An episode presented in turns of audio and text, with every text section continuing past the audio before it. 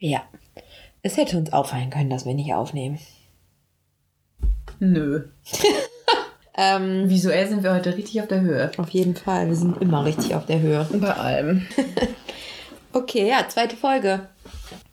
Fangen wir an? Ja, hallo und herzlich willkommen zur zweiten Folge.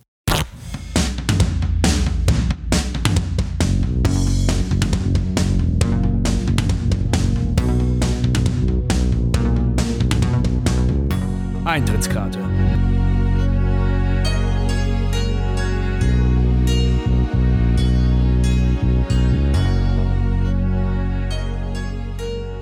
Genau, hier sind wir. Spannende Themen haben wir vorbereitet, hoffentlich. Also wir haben die letzten Wochen, sind wir ein bisschen unterwegs gewesen, mhm. haben uns ein paar Sachen angeguckt. Ähm, für euch und für uns eigentlich. Für euch natürlich. sozusagen äh, Betriebsreisen. Betriebsausflüge? Betriebsausflüge. Teambildende Maßnahmen. Ja, ganz wichtig bei uns. So, und äh, wir wollen uns nochmal bedanken bei allen Leuten, die zugehört haben. Richtig. Und die uns auch ein bis jetzt relativ positives Feedback gegeben haben. Ja, sehr viel positiver, als wir es äh, gedacht haben. Nochmal danke dafür. Und wir wollen uns bei Enka bedanken. Über genau. die Plattform hosten wir nämlich diesen Podcast. Ja, das ist super einfach gewesen. Also sogar wir haben das hingekriegt. Sogar wir. wir finden den Dienst echt super. Deswegen wollten wir uns an dieser Stelle einmal dafür bedanken. Und falls ihr einen Podcast starten wollt, wir können Enker nur empfehlen. Sehr. Und jetzt starten wir mit der Folge. Genau. Und dieses Mal starten wir nicht damit, dass wir beide sagen, was wir so toll am anderen finden. nee, das wisst ihr ja jetzt auch alles. Wir ja. haben ein Spiel. Wir haben uns ein Spiel bestellt und zwar das Kunstspiel. Wir gucken jetzt mal, wie das so ist. Wir kennen es beide selber noch nicht. Es ist eine Art Quartett. Also, es ist ein Quartett. Es ja. ist ein Quartett über Künstler. Sechs Kategorien. Äh, es gibt den Einfluss, den Schock des neuen Effekts, die Vielseitigkeit, den Top-Auktionspreis, die kritische Rezeption und den Schönheitsfaktor des Künstlers. Unser Faktor. Richtig. Ähm, wir ziehen beide gleich eine Karte und dann gucken wir mal, welcher Künstler gewinnt. Und der, der gewinnt, also dessen Künstler gewinnt, der darf anfangen mit dem heutigen Thema. Genau. Lena mischt noch eben die Karten. Ja, es muss ja richtig hier zugehen. Gut, dann ziehe okay. ich jetzt eine. Oh. wow. Okay. Ähm, du ich muss es mir kurz durchlesen. Wenn dir kein Faktor einfällt, dann wähle ich eine aus. Ja, mach du einfach mal, komm. Ich möchte den Schönheitsfaktor haben, weil es irgendwie zu dieser Person passt. Okay, ich habe ähm, einen Schönheitsfaktor von 79. Na, oh, dann hast du gewonnen, ich habe nur 59. Okay, also gewonnen hat. Wen hast du? Cindy Sherman. Nichts gegen Cindy Sherman. Aber, ähm, Ja, zum Sieg hat sie dich nicht gebracht. Ich habe David Hockney. Ähm, es gibt keine Infotexte dazu. David Hockney, 1937. Er wird auf ewig mit seinen makellosen blendenden Gemälden von kalifornischen Swimmingpools und sonnengebräunten Boys verbunden werden. Oder mit den Porträts der berüchtigten Londoner Ossie Clark und Celia Birdwell. In jüngster Zeit hat er vermehrt epische Szenen seiner Heimat Yorkshire produziert. Schön. Cindy Sherman, geboren 1954, ist eine Künstlerin wie ein Chamäleon. Sie hat sich in der ganzen Palette von Verkleidungen in ihrer 40-jährigen Karriere selbst fotografiert. Zu ihren fotografischen Rollen gehören Schauspielerinnen des Films Noir, Caravaggios Angeheiterter Bacchus und alternde Prominente aus Manhattan. Hast du davon einen Film gesehen? Nein. Ich auch nicht. Aber hättest du nicht mit Shindy Shindy. Shindy. Der übrigens ähm, am Freitag sein neues Album launcht. Liebe Grüße an der Stelle an die Powerpuff Boys. Durch die ich dieses umfangreiche Wissen über Shindy habe. Hättest du bei Cindy Sherman nicht Vielseitigkeit gewinnen können? Vielseitig, was ist denn bei dir? 28. 65, ja, aber ich fand den Schönheitsfaktor bei ihr irgendwie. Ich kenne ihr Werk ja relativ sehr gut. ja. Äh, durch mein Studium. Ja. Und irgendwie war Schönheitsfaktor, das habe ich mit ihr verbunden. Okay. Ähm, ich frage mich gerade, wie diese Werte zustande kommen. Also wo, wo, woraus sind die, woraus fußen die? Naja, das könntest du vielleicht für die nächste Folge recherchieren. Aber Ja, okay, ich recherchiere das. Eigentlich mein Part. Ja. Naja, okay, ich, ich recherchiere das. Du das. Ja, ich wiederhole das jetzt nicht. Gut. Dann darfst du anfangen. Ja, cool. Dann sage ich doch einfach mal. Lass uns über das letzte Wochenende sprechen. Okay. Ähm, wir waren in Essen äh, beim KSK, der Kunsthistorische Studierendenkongress. Hab ich das richtig ausgesprochen? Hast du richtig ausgesprochen. Perfekt. Der 96. war es. Richtig, es war der 96. Diesmal, wie gesagt, in Essen. Es ging um Reise und Migration. Wir haben uns, wir hatten die Möglichkeit, zwei Tage hinzugehen. Wir haben es leider nicht geschafft, alle vier Tage mitzunehmen, aber immerhin haben wir es für zwei Tage geschafft und ich muss sagen, mir haben die zwei Tage sehr gut gefallen. Mir auch. Es war sehr informativ und man hat sehr vieles erfahren, in Erfahrung bringen können, auch über den KSK, Ja. was ich vorher nicht wusste. Nee, ich auch nicht. Und wir sind eigentlich jetzt schon interessiert am nächsten KSK. Mhm. Den Der in Berlin 97.. sein wird. Ist im November, Ende November. Ende November diesen Jahres. Genau, also ein paar Wochen nach der Tagung, die wir letzte Woche, äh, letztes, ein paar Wochen nach der Tagung, die wir beim letzten Mal vorgestellt haben, Kunstvermittlung 4.0. Relation on und offline. Alles mit allem verbunden. Ja, genau. Ja, wir haben uns aber nicht nur die Vorträge ähm, und Workshops angeguckt in Essen, sondern hatten auch die Möglichkeit für ein paar Stunden uns dem Programm zu entziehen und waren im ähm, Ruhrmuseum. Ruhrmuseum, genau, auf dem Gelände der Zeche Zollverein. Zech, so heißt es, ne? Der ehemaligen Kohlenwäsche der Zeche Zollverein in Essen. Das wird als Regionalmuseum Verstanden? verstanden und in der Dauerausstellung zeigt es die gesamte Natur- und Kulturgeschichte des Ruhrgebiets. Ja, es ist kein, also es versteht sich nicht als klassisches, klassisches Industriemuseum, sondern als Gedächtnis- und Schaufenster der Metropole Ruhr. Mhm. Das gibt es in der Form seit 2010 und seine Ziele sind weiterhin die Bildung, also jeglicher Art und der Tourismus, Okay. worüber wir uns eben auch schon ein bisschen ausgetauscht haben, weil wir fanden, es ist eine sehr große Institution dort. Auf jeden Fall. Also nicht nur, dass das Gelände als solches unfassbar groß ist und sehr viel zu bieten hat. Also da war noch das Designmuseum. Es gibt ein, ähm, ein, ja, ein interaktives Mitmachmuseum mit sehr Ja. vielen Experimenten. Das ist die Phänomania. Das Gelände als solches kann, glaube ich, besichtigt werden. Es gibt die obligatorische Currywurst, Ja, die uns tatsächlich gestärkt hat nach unserem Museumsbesuch. Also das muss man ja auch mal sagen.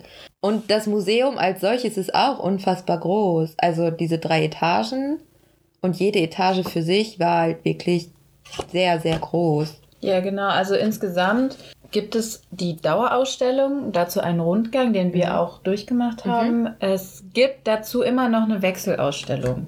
Ja. Die befindet sich auf der äh, zweiten Ebene sozusagen. Die haben wir uns aber nicht angeschaut.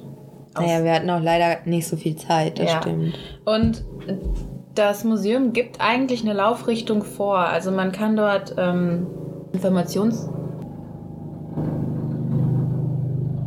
Ja, was ist ein Hubschrauber? Ernsthaft? Ja. Werden wir jetzt vom FBI gesucht? Verhaftet wegen sexy.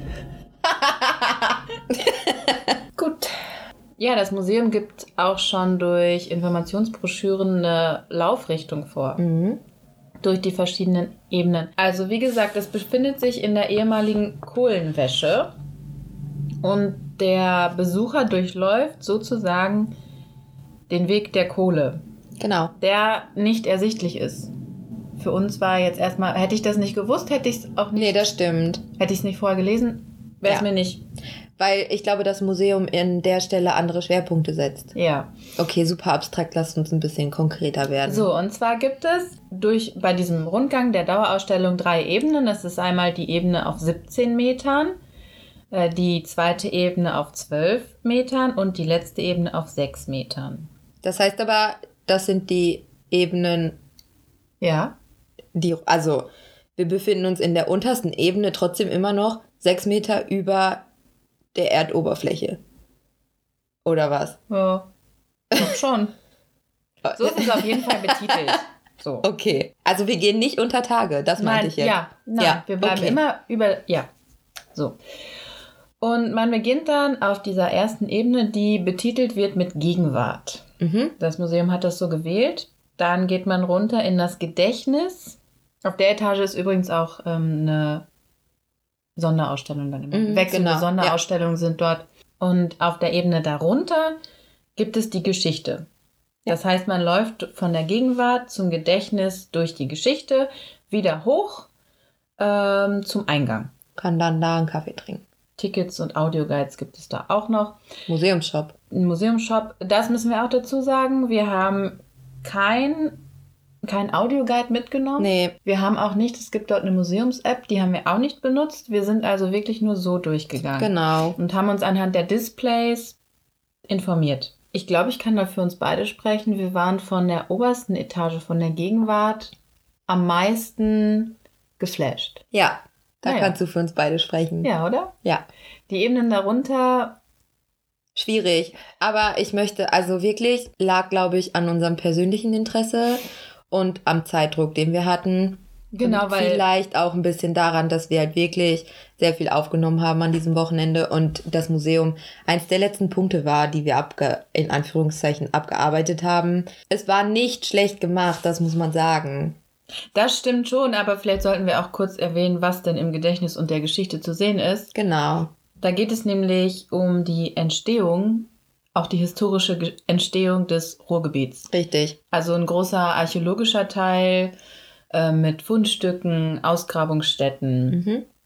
Es geht wirklich von äh, den Dinosauriern bis hin. Mammuts, es war ein Mammut. Mammutskelett. Es waren ja Ein Mammutskelett auf jeden Fall war dabei. äh, über das Mittelalter ba, ba, ba, bis hin zu jetzt. Genau. Und es durchleuchtet, also es zeigt auch wirklich, es zeigt die Natur Mhm. des Gebiets genauso wie ähm, die verschiedenen Lebensumstände. Ja. Entstehung der Industrie, Ja. Ganz viel. Entstehung der Kultur dort. Also generell war wirklich viel zu entdecken. Ja. In, auf allen drei Ebenen war unfassbar viel zu sehen, zu erkunden, zu lesen, teilweise auszuprobieren. Äh, man konnte Knöpfe drücken, Filme liefen. Du hattest was zu gucken neben dir, vor dir, hinter dir und sogar über dir. Ja. Teilweise wurde an die Decke projiziert. Also das Museum hat echt wirklich seine Fläche genutzt. Das muss man auf jeden Fall sagen. Aber ich glaube, auch die Zeit, die wir da verbracht haben, zeigt eigentlich, dass wir uns auf der ersten Ebene am Wohlsten gefühlt wohlsten haben. gefühlt haben. Ja, genau. Äh, Das hat uns auch am meisten vom Thema angesprochen, denn da ging es vor allem, also es wird ja betitelt von als die Gegenwart und da wurden erstmal durch populäre Medien, also vor allem Film und Fotografie, Mhm. Wurden die verschiedenen Facetten des Ruhrgebiets gezeigt. Genau. Also es war mal übertitelt mit einem Schlagwort und dann kamen Fotografien, teilweise auch kleine Abspielgeräte mit Film ja, und es wurde die Diversität dieses Gebiets genau. gezeigt. Also wirklich alle möglichen Facetten. Es ging um Klischees, es ging um die einzelnen Stadtteile, es ging um den Fußballkult, den wir da haben, es ging um die reine Landschaft, Ja. die pa ganzen Parks, die da entstanden sind, die Veränderungen des Ruhrgebiets. Also wie hat sich das Ganze von dieser reinen Kohleindustrie auch zu anderen Industriegebieten quasi genau, was sie jetzt verwandelt. als Produkte herstellen. Genau. Das Ganze hatte einen sehr dokumentarischen Charakter. Mhm. Nicht zuletzt durch die Ausstellungsweise. Also man wurde quasi geleitet. Es gab diese ähm, Großen Stellwände, also der große Raum, Ja, die Originalarchitektur der Zeche wurde erhalten Mhm. und innerhalb dieser Zeche wurden dann neue Displays und Stellwände genau, in sehr organischen Formen, das muss man schon sagen. Ja. Also sehr geschwungen. installiert und man konnte von jedem Standpunkt aus neue Dinge entdecken. Genau. Man konnte aber auch als Besucher selbst entscheiden, was ich alles sehen möchte und was Genau. nicht.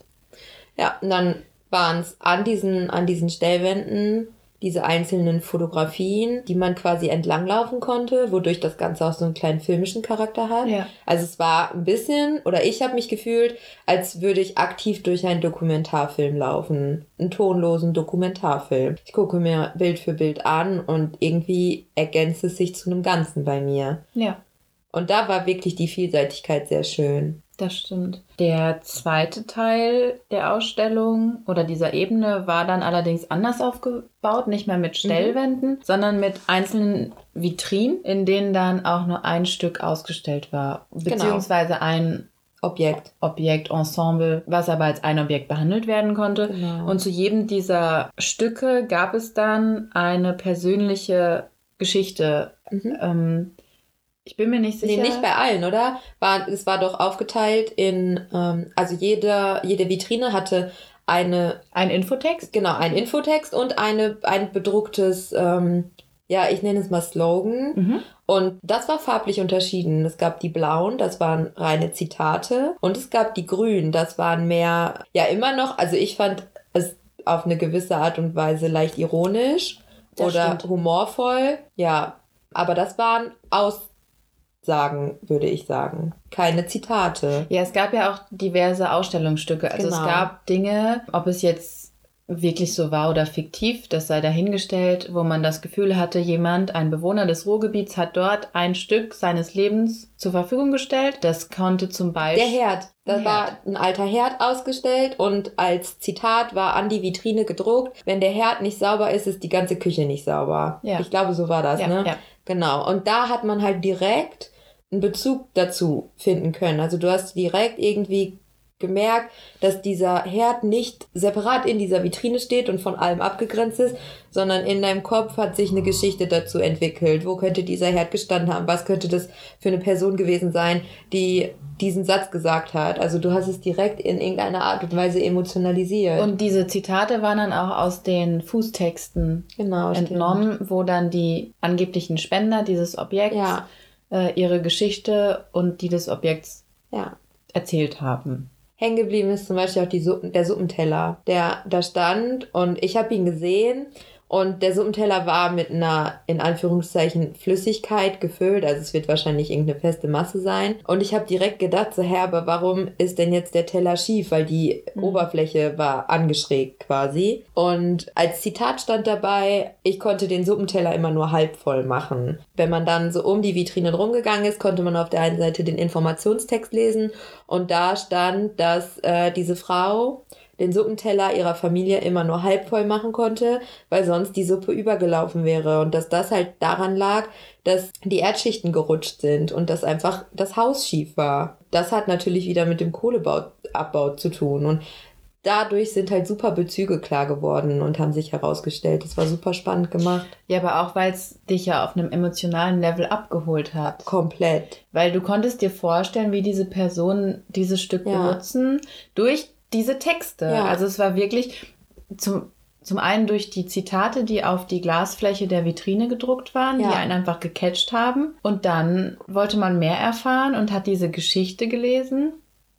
Hat dabei was über das Stück erfahren, aber auch über die Lebensumstände der Menschen damals. Mhm. Ja, schön war auch einfach dieser Lebensweltbezug für Das uns. stimmt. Also ich meine, natürlich ist es für uns jetzt nicht so komplett nachvollziehbar, wie es ist, in so einem Gebiet zu leben wie dem Ruhrgebiet, weil wir diese Problematiken einfach nicht haben mit Umsiedlungen und sowas allem. Aber, du Aber- hast ein Gefühl dafür Richtig, bekommen. du hast erstmal da ein Gefühl dafür bekommen und das liegt halt auch daran, dass du, natürlich weißt du, wie es ist, wenn man Suppe in einem Suppenteller hat und wie schräg man den stellen kann und wie wenig dann vielleicht auch einfach da drin ist. Also dieser Lebensweltbezug an das Publikum war einfach unfassbar gut gemacht. Und das hat eine richtig schwierige Thematik super einfach aufgearbeitet. Aber auch vor allem durch den humorvollen Umgang. Ja. Durch die Entscheidung, die vermittlerischen Entscheidungen, diese Ja. Texte so zu wählen, auch die Zitate, die auf den Vitrinen standen. Weil hätte, man hätte es auch ganz anders machen können. Auf du hättest Fall. es wie in den Etagen darunter über ganz einfache Informationstexte Ja. machen können,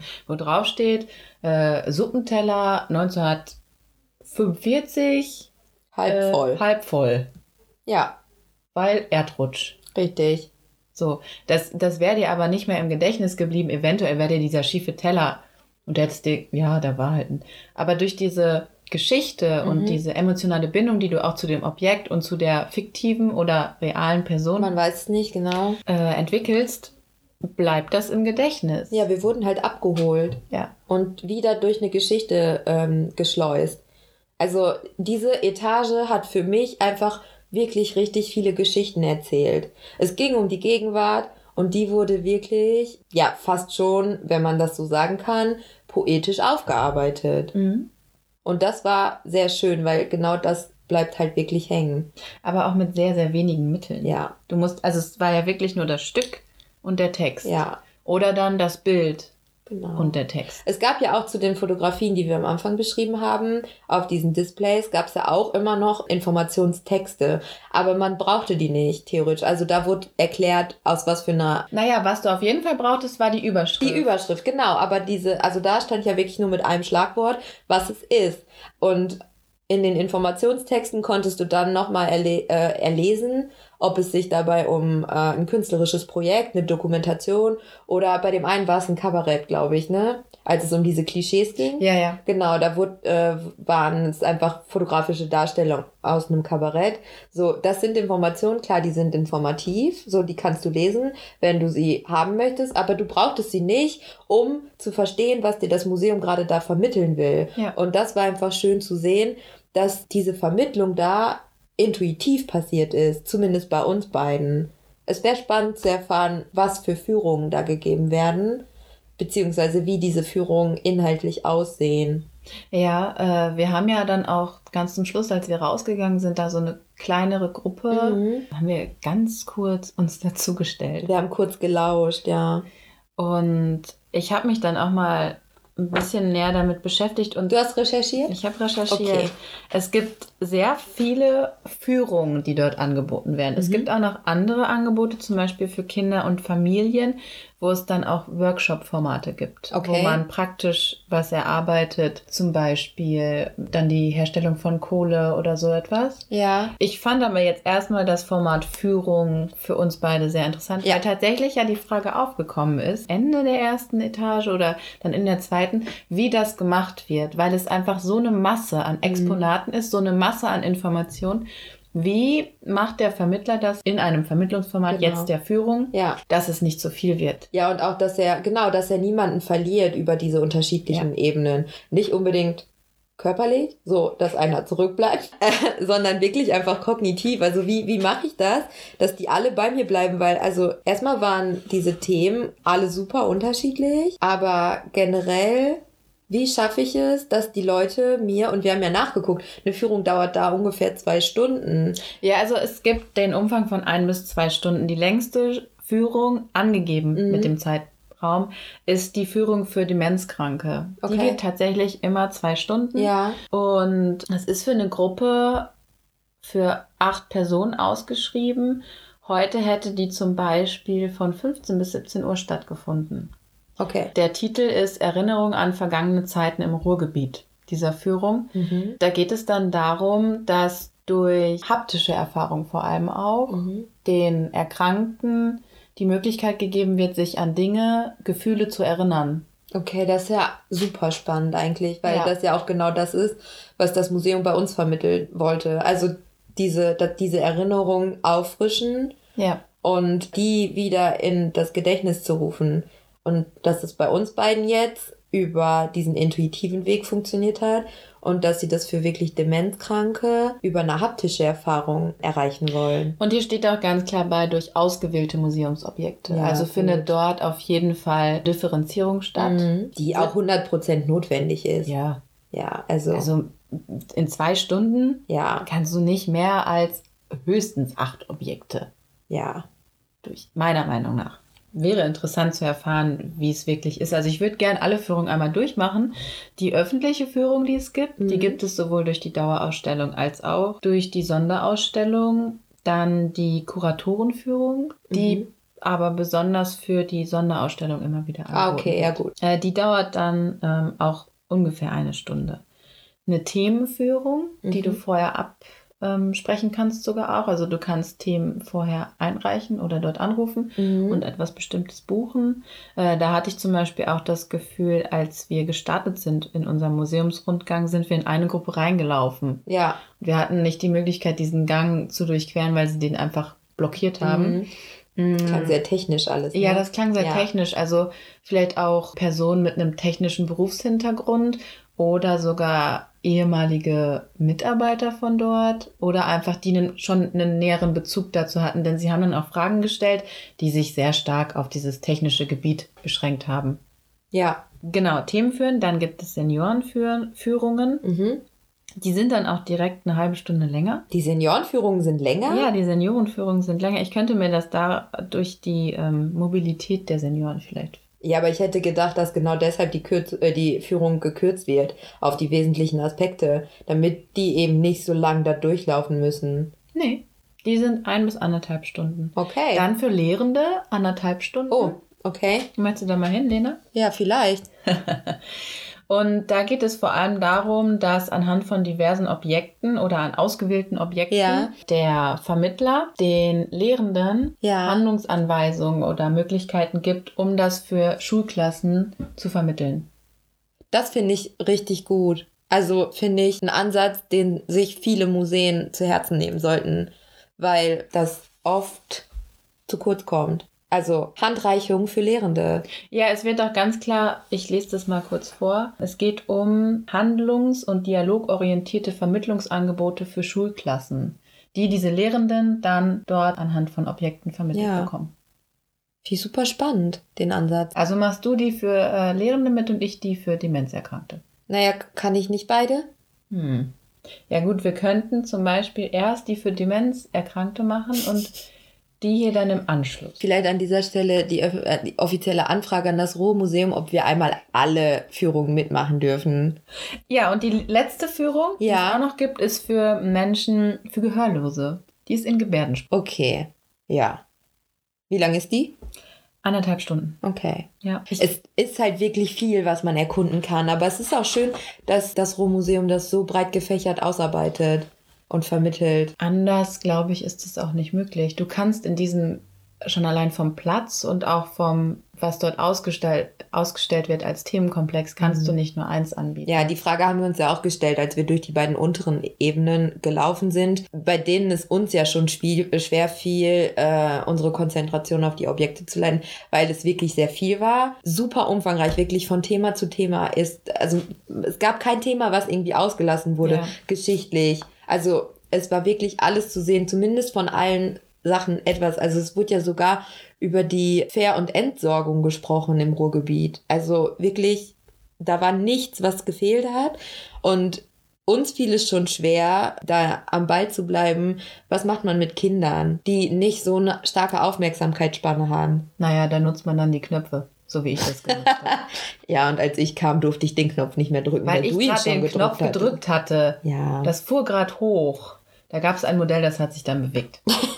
Es war ein Brückenmodell, oder? Es ging Ja. um ähm, Wasserdruck und Brücken und Schiffe. ja. Ja, es ist sehr gut hängen geblieben bei uns auf jeden Fall. Ja, durch einströmendes Wasser wurde ein Teil der Brücke hochgehoben, sodass das Schiff dann ähm, hochgehoben. Hochgehoben werden konnte. Ja. Wurde. So. Stimmt. Es war wirklich gut aufgearbeitet. Auch die unteren Etagen waren sehr gut dokumentiert. Das Ja. ist wirklich einfach unserem persönlichen Interesse und unserer Tagesform Geschuldet. geschuldet, dass wir da so ein bisschen durchgerannt sind. Ja, da, da hätte ich es, glaube ich, gut gefunden, hätte mich jemand an die Hand genommen und ich hätte Mhm. diesem jemand sagen können, das und das weiß ich. Äh, ich Ungefähr möchte. nichts. Ja, okay. Also, oder vielleicht das und das mache ich, das sind meine Interessen. Ja. Zeigt mir, was, was ihr hier habt. Ja, also für die beiden unteren Etagen hätten wir definitiv einen Vermittler gebraucht. Ja. Das, wir haben ja auch schon darüber diskutiert, über den Begriff der zweiten Etage, dieses Gedächtnis. Ja. Also ausgestellt waren da, wie gesagt, diese Mammutskelette, Fossilien. Es gab ganz viel christliche, also oder beziehungsweise, Ja. hilf mir. Reliquien gab es. Ja. Es gab eine, ne, obwohl waren da Reliquien Nee, drin? es waren keine Reliquien, oder? Es Ja, gab aber. Objekte, genau, den Marienaltar hatten sie. ja. Es gab Objekte aus der Reformationszeit. Es gab Objekte von den, ach, keine Ahnung, es gab eigentlich von allem was. Die Städtegründung. Ja, die umliegenden Bezirke, also ich, irgendwas war doch da auch aus dem, von, aus dem Märkischen. Ja, es ist halt, es ist auch wirklich das Museum für das gesamte Ruhrgebiet und das ist unglaublich groß. Ja, Also deswegen hätten wir das auch, glaube ich, gar nicht alles fassen können. nein, auf keinen Fall. Aber da wäre es halt auch spannend zu sehen, wo die Führung, und wir hätten eine machen sollen, wir wirklich, wir hätten eine machen sollen, Ja. weil wir hätten, es, es ist spannend zu sehen, zu gucken, was die Führung für, ein, für einen Schwerpunkt setzt vielleicht, oder wo die Führung den Schwerpunkt setzt. in dem Bereich der, des Gedächtnisses und der ähm, Vergangenheit. Ja. Auf jeden Fall. Also ich glaube, wir können festhalten, dass wir da noch eine Führung machen und dass besonders die Gegenwart uns abgeholt hat. Ja, weil es uns auf dieser emotionalen Ebene abgeholt hat. Ähnlich der Ausstellung in Luxemburg, die wir besucht haben. Stimmt. Family of Man. Ganz genau. In Clairvaux, ein ganz kleines Museum. Und dort wird äh, die Family of Man Ausstellung temporär. Nein, Nein, die ist nein, da nicht jetzt temporär. stationiert quasi. Genau, seit 1995. Genau, zwischendurch war sie aber ein bisschen zu und ist seit 2013, glaube ich, wieder. Oder bin ich da jetzt falsch informiert? Das kann natürlich auch sein, weil ich habe das gerade mir. Ich meine, die wären zwischendurch zu gewesen. Das kann gut sein. Ähm, auf jeden Fall geht es dabei um die Ausstellung von Edward Steichen. Der ist in Luxemburg geboren, relativ früh nach Amerika emigriert und hat dort als Künstler Kurator gearbeitet. Ja. Ja, Auch als unterbrich Fotograf. mich, wenn ich was Falsches sage, Nö. weil du hast die äh, Notizen und ich kram in meinem Gedächtnis gerade. Ja, das finde ich super Ähm, spannend. Genau, der hat als Künstler, Kurator und Fotograf gearbeitet und hat dann Unter anderem auch als Kriegsfotograf für das Militär. Ja, und aber auch für Zeitschriften, Ja. als Zeitschriftenfotograf, ne? Genau. Und hat dann relativ spät in seinem Leben Ja. den Ruf vom MoMA bekommen, um Genau. dort die fotografische Abteilung zu leiten. Ja, genau. Genau. Und dann, Hat er wann ist die Ausstellung? 1955 ist sie das erste Mal präsentiert worden in, im MoMA in New York und es gab dann eine A, B und C Fassung, Genau. weil es war eine Wanderausstellung. Die ist insgesamt in den Jahren Oh, warte, das weiß ich, glaube ich. Ja. Äh, in in wie vielen in Museen? wie vielen Museen? Ich glaube, es sind 150. 150 Museen? Ja.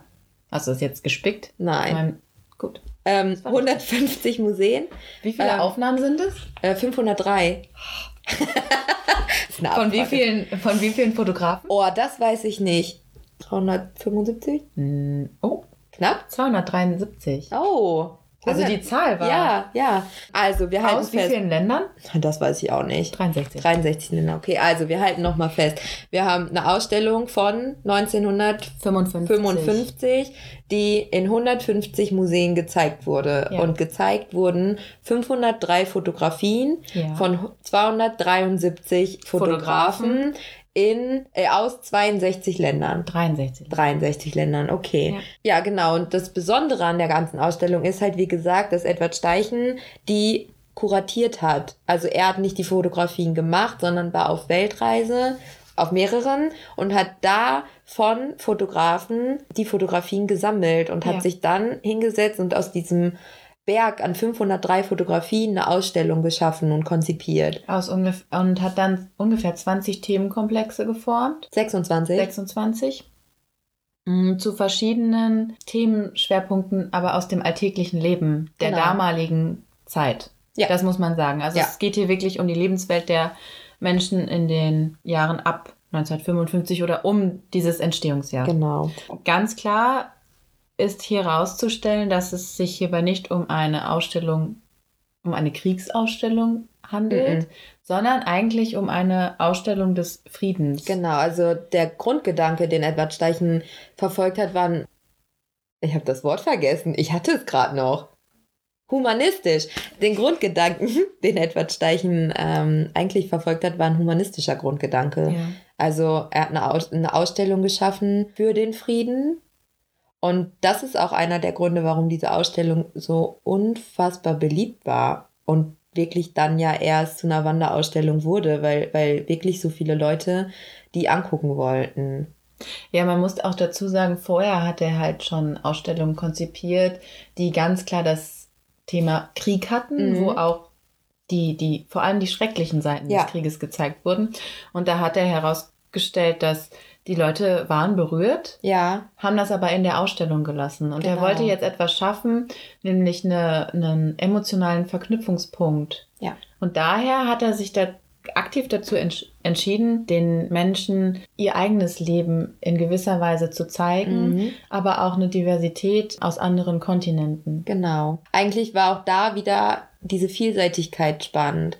Also man geht in dieses Museum rein. Es ist tatsächlich jetzt in Luxemburg, also dem Geburtsland von Edward Steichen, auch so kuratiert oder soweit es geht Ähnlich. halt Genau, soweit es geht, ähm, so kuratiert, wie die erste Fassung von Steichen in New York geplant war. Ja. Also man hat sich an die Hängungen gehalten. Es gibt so ein paar Gadgets, die man versucht hat mit aufzuarbeiten, wie zum Beispiel dieses Bild des Paares auf der Schaukel, was in New York tatsächlich auch an einer Art schaukelndem Display hing. Ja. In der Ausstellung in Luxemburg geht Leider das leider nicht aus konservatorischen Gründen.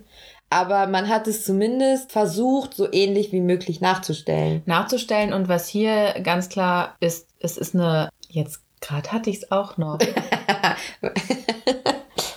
Konserviert. Ah. Es handelt sich um eine Konservierung, Genau. was auch sehr wichtig ist, denn ich war erschrocken, in welchem Zustand einige Bilder waren. Ja, das. Aber das, das ist halt auch so. Es war eine Wanderausstellung, die wurde in nicht wirklich sicheren Verpackungen ja. einmal um die Welt geflogen. Ja, vor allem ist es halt auch der Zeit geschuldet. Also heute würde man wahrscheinlich ganz anders damit umgehen, als man das vielleicht noch vor 50 Jahren getan hat mit so Kunstwerken, mit Fotografien. Aber trotzdem ist man. Ah, wir haben vergessen zu sagen, dass jeder Bereich mit einem Zitat verknüpft ist. verknüpft ist, genau. Und dass man dann durch die Ausstellung geht, diese Zitate liest und die einzelnen Themen, Themenkomplexe durchläuft und alleine durch diese Fotografien, es sind alles Schwarz-Weiß-Fotografien, unfassbar stark emotional berührt wird. Also ich würde sagen, dass jeder, der da durchgeht, in einer anderen, individuellen Art und Weise Zugang zu den Werken finden kann und Zugang zu den einzelnen Themen finden kann.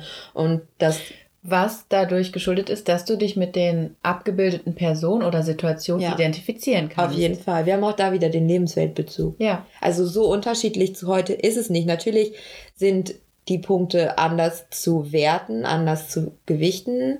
Ähm, und wahrscheinlich muss man auch Themen hinzufügen, die es damals noch nicht gab, Ja. die heute aber Relevant aktueller sind. denn je sind. Aber trotzdem finden wir Themen, finden wir Bereiche, die auch heute nach wie vor Bestand haben. Also Und wir haben auch nicht in dieser Zeit gelebt. nein, Wir überhaupt haben nicht. absolut keinen eigenen Bezug erstmal zu dieser Ja. Zeit, außer durch ähm, Verwandtschaft, Ja, durch Erzählungen, die vielleicht dort mal stattgefunden haben, was ja auch ähnlich mit der Ausstellung in der Zeche ist. richtig. Weil wir kommen nicht von da. Das ist ein ganz anderes Thema. Ja, Und äh, dort wurden ja auch in, in der Gegenwart, wurde nicht nur die direkte Gegenwart, sondern es war ja auch, aus 1955 waren da auch Exponate. richtig. Und du hast es aber trotzdem verstanden und es ist dir trotzdem im Gedächtnis geblieben, weil du einfach eine, eine Verbundenheit zu deiner eigenen Lebenswelt Ja. entdeckt hast. Richtig. Also wir können festhalten, dass es uns beide, also beide Ausstellungen emotional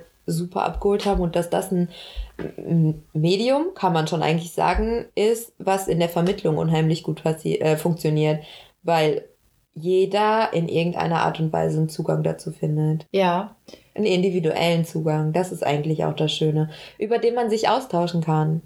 ich finde, wir haben natürlich jetzt zwei Ausstellungen rausgesucht, wo das sehr gut funktioniert Ja. hat. Auch natürlich durch den Gegenstand der Ausstellung. Ja. Es waren alles Alltagsausstellungen, würde ich oder sie zeigen Alltagsrealitäten. Mhm. Ja. Aber kannst du dir gerade ein Thema vorstellen, wo das nicht funktionieren würde über Emotionalität?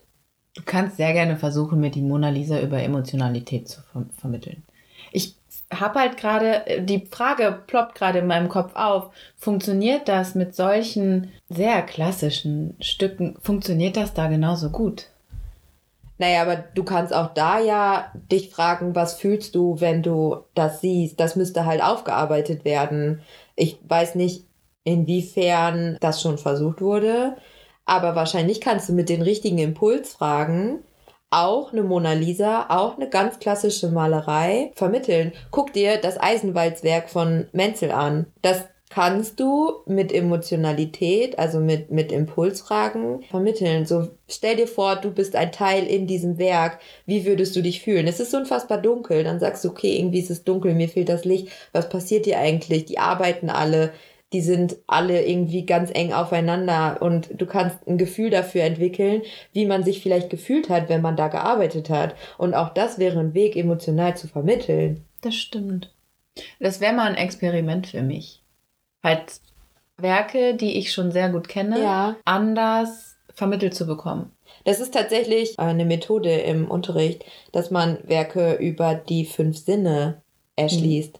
Also stell dir vor, du sitzt am Seerosenteich. Wie fühlst du dich? Also was hörst du? Was Mhm. hörst du? Was kannst du nicht hören? Was siehst du? Was kannst du nicht sehen? Was schmeckst du? Was kannst du nicht schmecken? Ähnlich einer Traumreise. Ja, Mhm. genau. Also Also machst du demnächst eine Traumreise mit mir? ich mache demnächst, also im nächsten Museum mache ich eine Traumreise mit dir. Ja. Ihr habt das jetzt alle gehört, ich muss das jetzt einhalten. Ich lieb's. Krieg ich dann auch eine Decke? Das kommt drauf an, das weiß ich noch nicht. Mhm. Also so, so konkret ist der Plan in meinem Kopf noch nicht, leider. Ich glaube, wir sind tatsächlich am Ende der Folge angekommen, oder?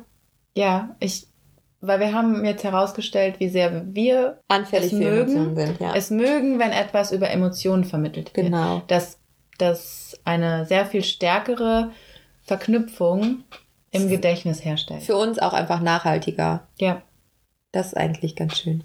Ja, guck mal, wir sind von Cindy Sherman zu Nachhaltigkeit gekommen und Emotionalität. Ja, die Cindy. Ja, gut, dann war es das auch für heute schon. Und wir hören uns das nächste Mal wieder. Genau, der Eintritt ist frei. Wem willst du heute Tschüss sagen? Tschüss. Ich würde das niemals hören. Die hat keinen Internetzugang. Na, dann geben wir ja halt die MP3-Datei. Auf CD gebrannt? Kriegen wir hin.